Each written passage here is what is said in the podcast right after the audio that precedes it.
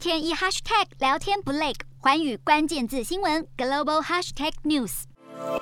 北韩领导人金正恩十五号太阳节止现身今日成名弹的纪念仪式，没有高调阅兵。适逢北韩人民革命军建军九十周年，一度让专家困惑抓头。不料十七号北韩官媒就报道，在金正恩的视察之下，十六号北韩成功试射新武器系统，还宣称提升了战术核武运作。就在朝鲜半岛局势阴晴不定的氛围下，十八号南韩与美国年度联合军演登场，将会持续到二十八号，旨在进一步巩固协防态势，并且以朝鲜半岛爆发战争为背景，分为防守和反击两大阶段进行。但不止在疫情下规模缩减，也将使用电脑模拟来进行防御指挥训练，不会涉及部队的实地操演，并要加强监视和战备等级，以防范北韩的挑衅。这也是文在寅任内最后一次美韩联合军演。